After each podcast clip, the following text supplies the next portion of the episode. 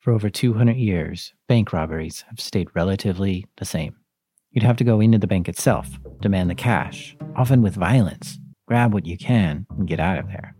But as banks started coming online and being digitally connected to each other, a whole new way to rob a bank started happening. This is the story of the first online bank robbery. These are true stories from the dark side of the internet. I'm Jack Rhysider. This is Darknet Diaries.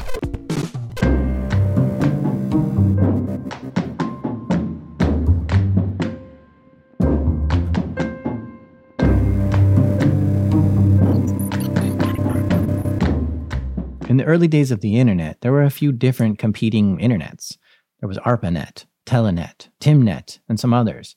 Each one of these networks spoke a completely different protocol people, machines, and computers on Telenet could not talk to people, machines, and computers on the internet. They both kind of had their own ecosystem. There might be a few computers that could connect to both networks at once, but those bridges and connections were rare. One of these early competing networks was Telenet. And this is different than Telnet. Telenet was a full blown network, kind of like its own internet, and it used a completely different protocol than the internet. It used what's known as the X25 protocol to communicate between two systems. The internet at first was only available to governments to connect to, but Telenet was the first public available network, so it began picking up in popularity. By 1980, Telenet was available in seven major cities, and US phone companies had set up over 1,000 network switches to route packets around the US. Another reason why this X25 protocol became popular was because it was free to connect to this network. All you needed was a modem and a phone line. You didn't have to pay any ISP fees. Just dial into one of the switches and away you go. From there, you can get to any system that's also on the Telenet network. Large companies started connecting to this network to be able to communicate between branches. Companies such as Apple, Dun & Bradstreet, Westinghouse, Boeing, and Sprint were all connected to this network. In fact, Sprint saw a big future in Telenet and actually acquired it themselves, renaming the whole network from Telenet to SprintNet. And SprintNet continued to grow in popularity, connecting a dozen more states by the 1990s. Getting around on SprintNet was not as easy as just Googling and finding what you're looking for. It was mostly bulletin boards. You would read about a certain bulletin board in a magazine or from a friend, dial into SprintNet, set your parameters on your modem, and type in some numbers and commands at the command prompt, and if you're lucky, you'd get to the bulletin board, which is kind of like an online forum. It was a simple and crude way to exchange information across the country. SprintNet was not user friendly. It took a lot of practice and patience to not only connect to it, but then also find anything remotely interesting once there. The internet today has billions of users and millions of websites, but SprintNet in the 90s only had a few thousand servers connected to it. It was kind of a ghost yard, unless you had something specific you needed to do.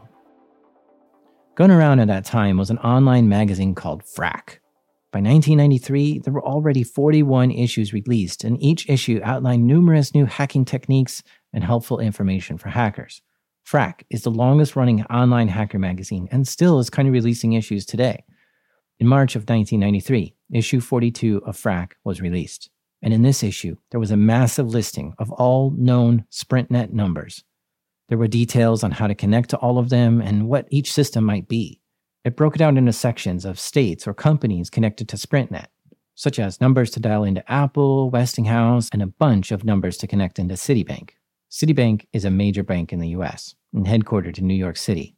This issue of Phrack told you the online location of 363 different Citibank computers. Citibank used SprintNet to communicate between their major offices and other banks that were connected to it. The Citibank offices were in Singapore, Manila, Tokyo, New York, Milan, Paris, and they were all connected over SprintNet. And these systems were Unix systems, VAX computers, DEX servers, mail servers, and more. And Phrack had just unveiled the addresses of all these systems at Citibank. It kind of looked like a phone book or a directory listing. It was the area code and then a 1 to 4 digit number, which was the network address.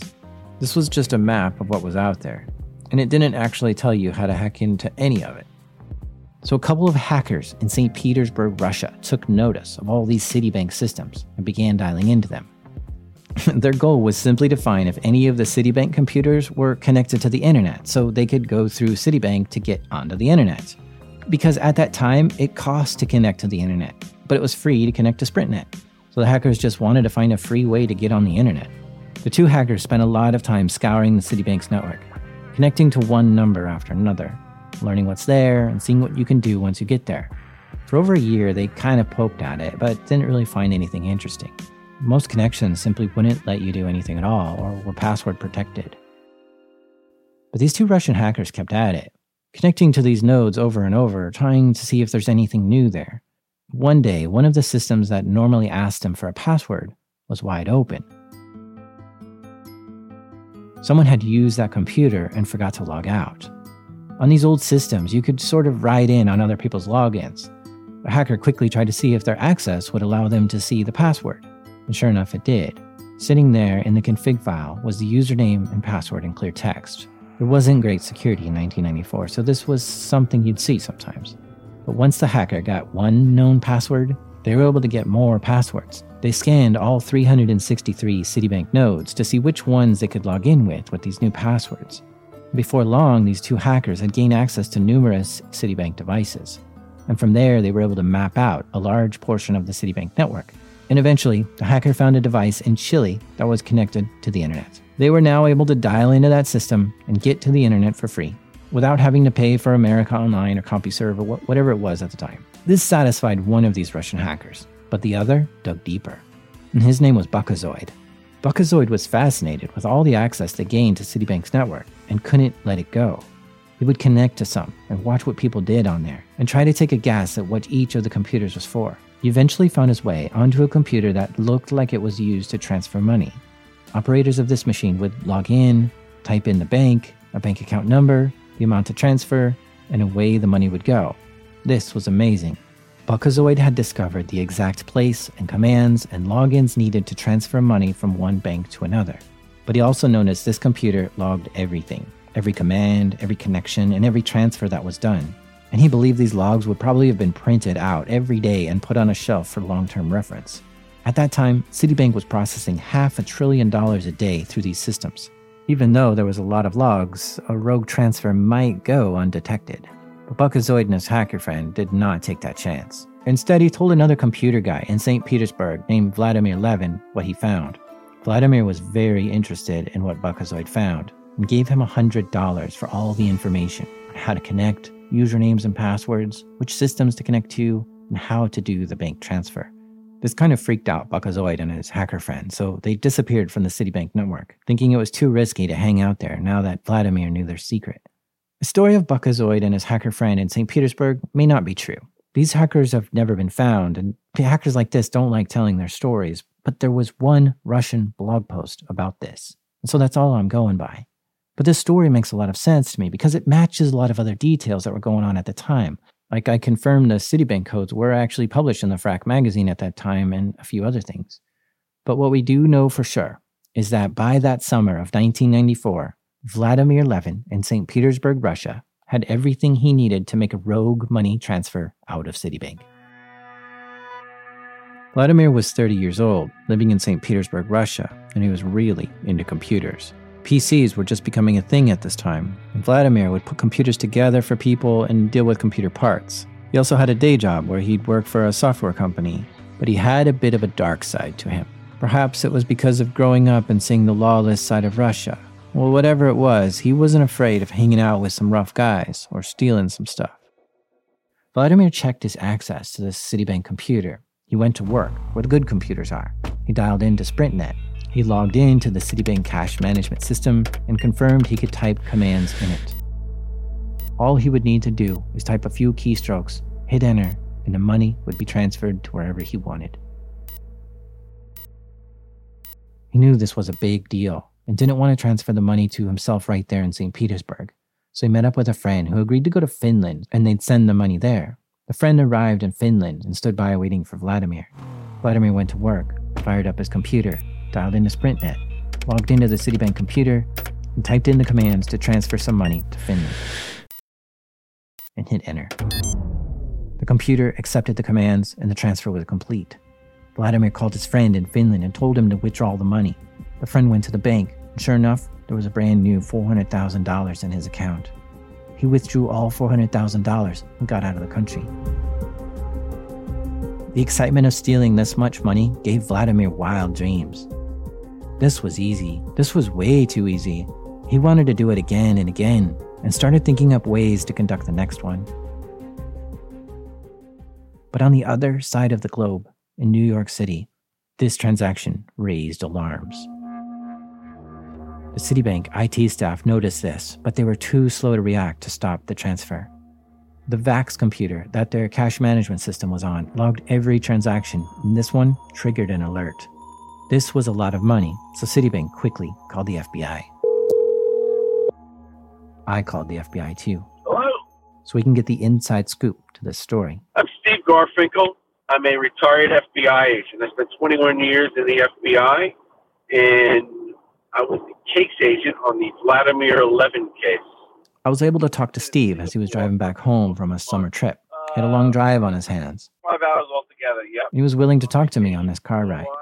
We talked about podcasts we Really listened good. to You should listen to that. It's really uh, a good story. and computer problems. My freaking MacBook totally crashed. But of course, I was fascinated with the Vladimir Levin case. Yeah, so the, kind of started in uh, summer of uh, 1994, and uh, I was working in the FBI New York office and contacted by the victim bank here, which was you know Citibank. When I started this, the FBI point did not have a cyber division. You know, there were no computer squads. So yeah, so I was not I was not a computer expert by any means. You know, for me it was a lot of, you know, on the job training. You know, my role was not so much as to figure out the kind of the bits and the bytes as to what happened, but to, you know, what every FBI agent does, which is you gather evidence that's going to be used in a prosecution. The technical parts to this were all handled by Citibank. They had an IT department with a great system in place for detecting fraudulent transactions. And they would give this information to Steve at the FBI. They were basically monitoring their system, and they knew when a you know a bad transfer was happening.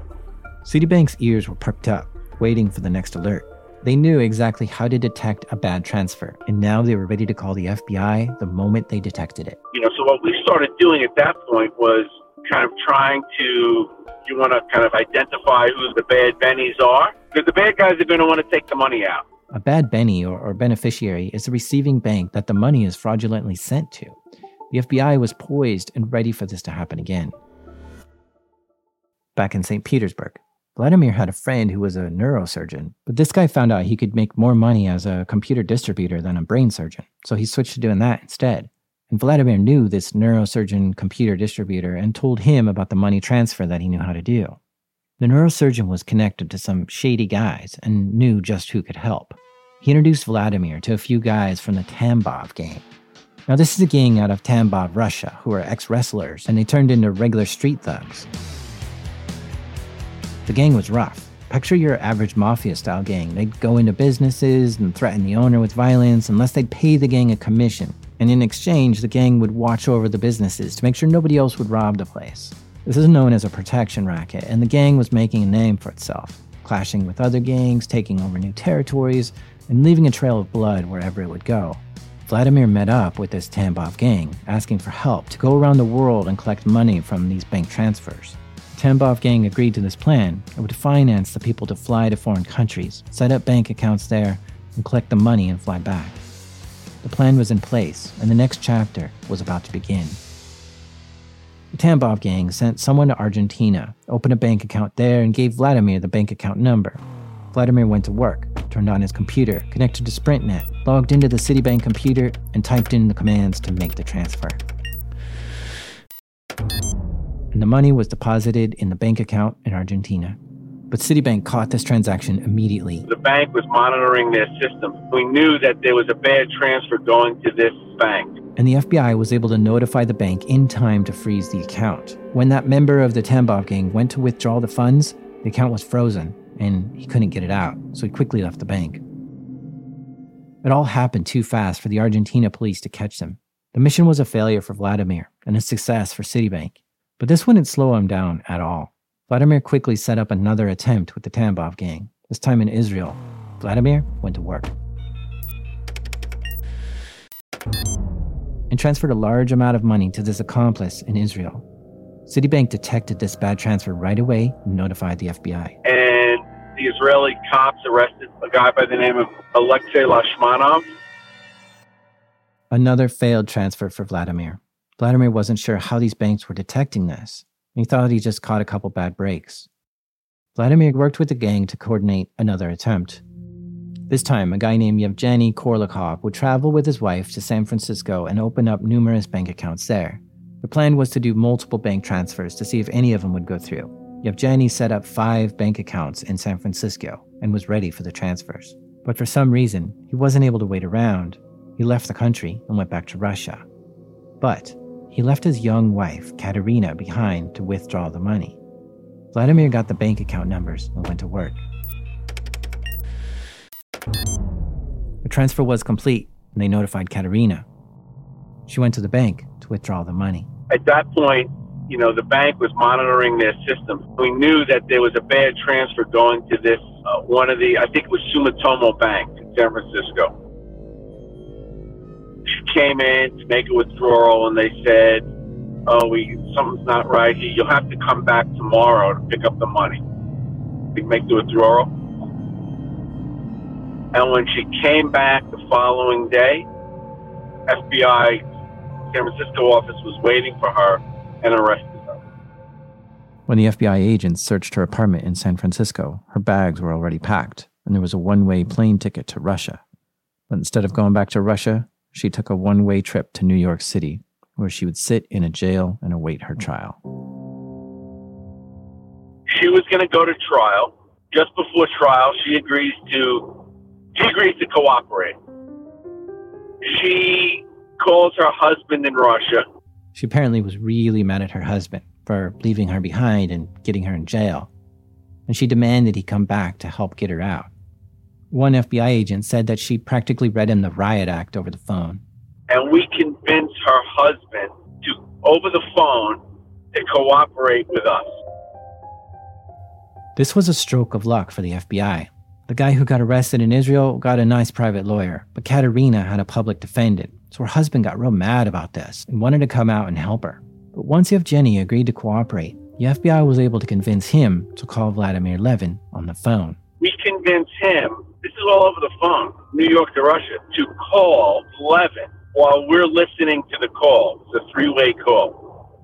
Levin doesn't know this, but so Korolkov and Levin speak, and you know, we basically get Levin admitting to the whole scheme. So now the FBI has their proof of who is behind this case with a name and location. This would be enough evidence to begin going after Vladimir. But we get an arrest warrant for Levin. But the, we have no extradition agreement you know, with the Russians. The Russians aren't going to arrest Levin. Yevgeny Korolkov flies from Russia to New York to come help his wife and to turn himself in. Steve and the FBI team were waiting for him at the airport. And as soon as he boards the plane, the FBI move in to arrest him, but he has something that totally surprises the FBI. He brought his six year old daughter. So he shows up at the airport with the girl, and I'm like, what the? F-? Nobody said anything about them having a daughter. The FBI is totally flabbergasted on what to do about this girl. We can't have them both in jail with the daughter here. That wasn't going to work. But to top that off, the immigration officer is refusing to allow Korolkov and his daughter into the country. But he doesn't have a visa. The whole thing was a mess. Immigration wasn't going to let him into the country. And I'm standing there in immigration that I they couldn't care less. Me being an FBI agent, and this is a witness. And then I look at the guy's name tag, the immigration guy. It's a guy I went to summer camp with when I was a kid. And he's like, oh, Steve, yeah, no problem. He's like, yeah, he can come in the country. Yeah, it was nuts. So Yevgeny and Katerina both get locked up in jail.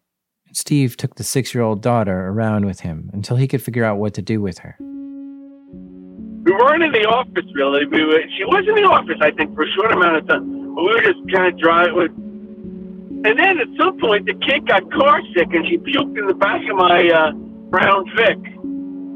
That's another couple of hours to talk about. Eventually, Steve got the mother out on bail and got some informant funds to help them out. The mother couldn't leave the country because she was needed to cooperate with the case, but because of this kid, Steve helped them out and getting an apartment. Not only that, I got an apartment, plus I got it registered in school and a vaccine. Well, they won't register the kid with unless they have vaccine. I mean, I should have gotten a, like an award for being a social worker that day. It was crazy. At this point, Vladimir strikes again. This time transferring $1.5 million to a bank in Rotterdam, in the Netherlands. Quickly, Citibank called the FBI. I mean, uh, the first thing they uh, did is call the bank, and say, "Hey, you got a million and a half common dollars going there. It's a bad transfer, you know." And they, at the same time, were calling the cops and getting everyone on board. The Dutch police arrested named Anatoly Lysenkov, the guy was arrested in in Holland picking up money. He thought he was going to pick up a million and a half, one and a half million dollars at a bank in Holland. And he got to the bank, and the Dutch cops were waiting for him. And they locked him up.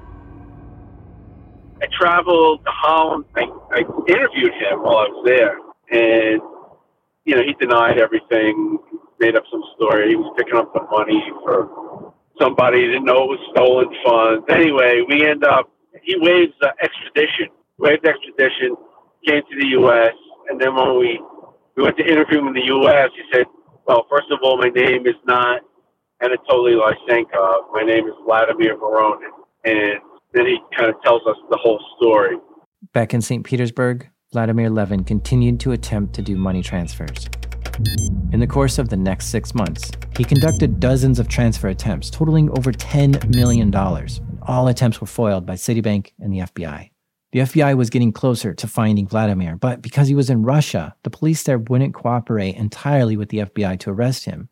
But the FBI did tell the Russian police they're looking for him. It turned out when we were, you know, did that phone call between Korolkov and Levin, and we were kind of listening in, the Russian cops were listening in too. Russian police were tracking the Tambov gang, which led them to Vladimir, so they were listening in on a call, looking for information on what the next crime might be committed in Russia. So they tipped us off when Levin was leaving the country. Levin was flying from St. Petersburg to Holland. I'm not sure if it was where in Holland, Amsterdam or Rotterdam, probably. But he was he had to change planes in London, and he was flying through Stansted Airport when Steve and the FBI got this tip, they immediately called the UK police, who were able to quickly go to the airport and find Vladimir waiting in the lounge and arrested him.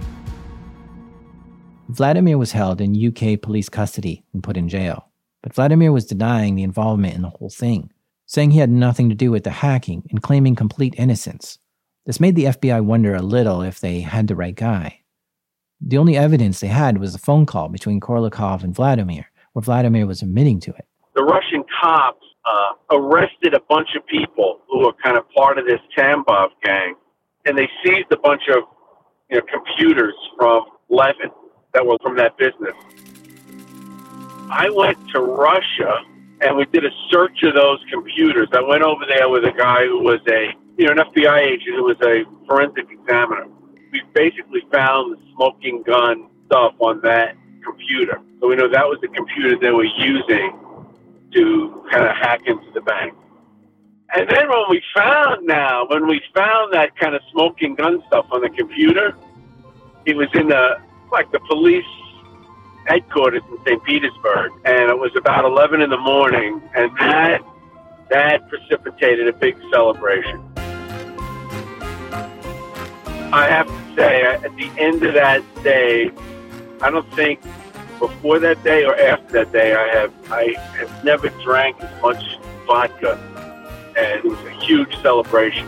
Uh, we were drinking vodka and pick, eating pickles, and it was great. It was actually a very crazy day. We ended up going to uh, had a party somewhere that night. It, was really uh, nobody answered the bell the following morning.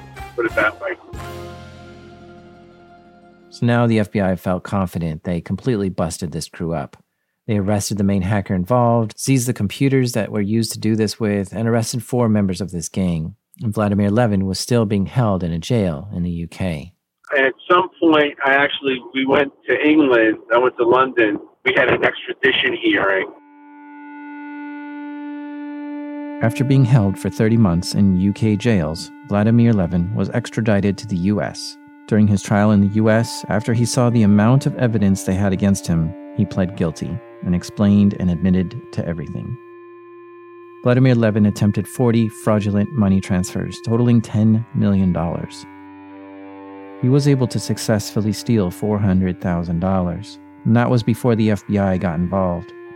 And neither Citibank or the FBI could recover that $400,000. It's believed that money was used to purchase guns and weapons.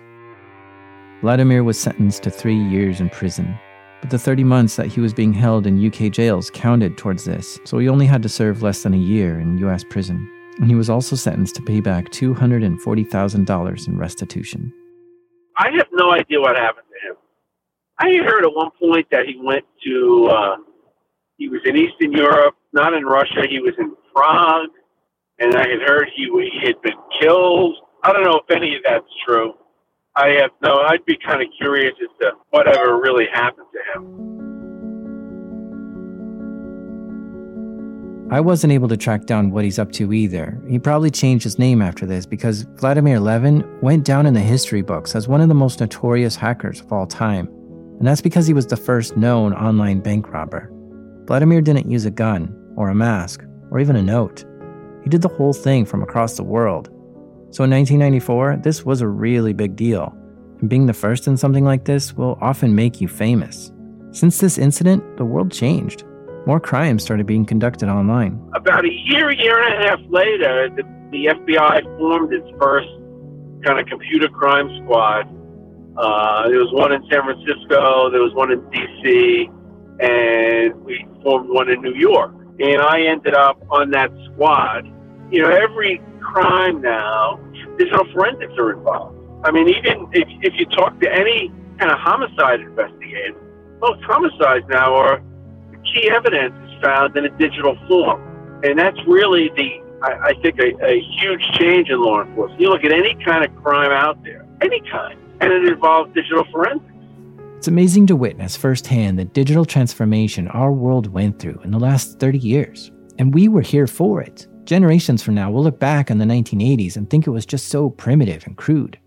Computers and the internet have changed every one of our lives in almost every way how we meet friends, and how we order food, and how we go to school, and how we solve crimes, and even how some people rob banks.